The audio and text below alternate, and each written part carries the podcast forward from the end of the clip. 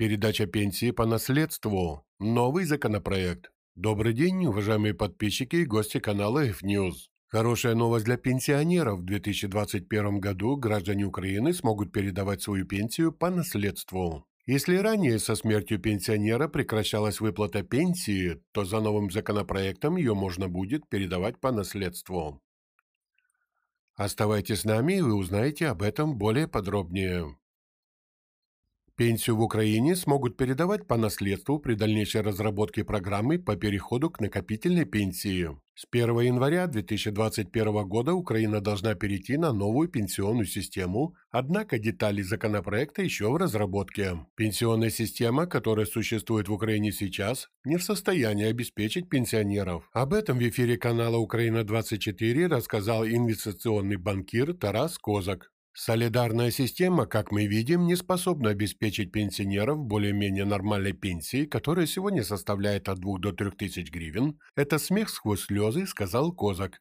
Надо идти по пути, по которому идет весь мир, это накопительная пенсия. Пока гражданин работает, накапливает часть доходов на индивидуальный пенсионный счет. Когда уходит на пенсию, начинает пользоваться этими средствами.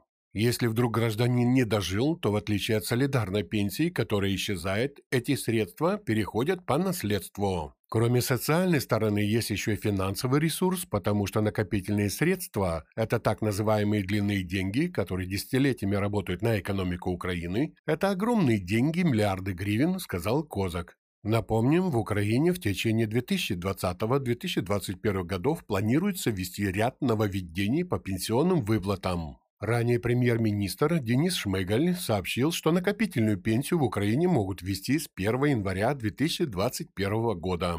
Введение накопительной системы, по его словам, неизбежно для Украины по причине демографической ситуации, поскольку сегодня мало детей и много людей продуктивного возраста.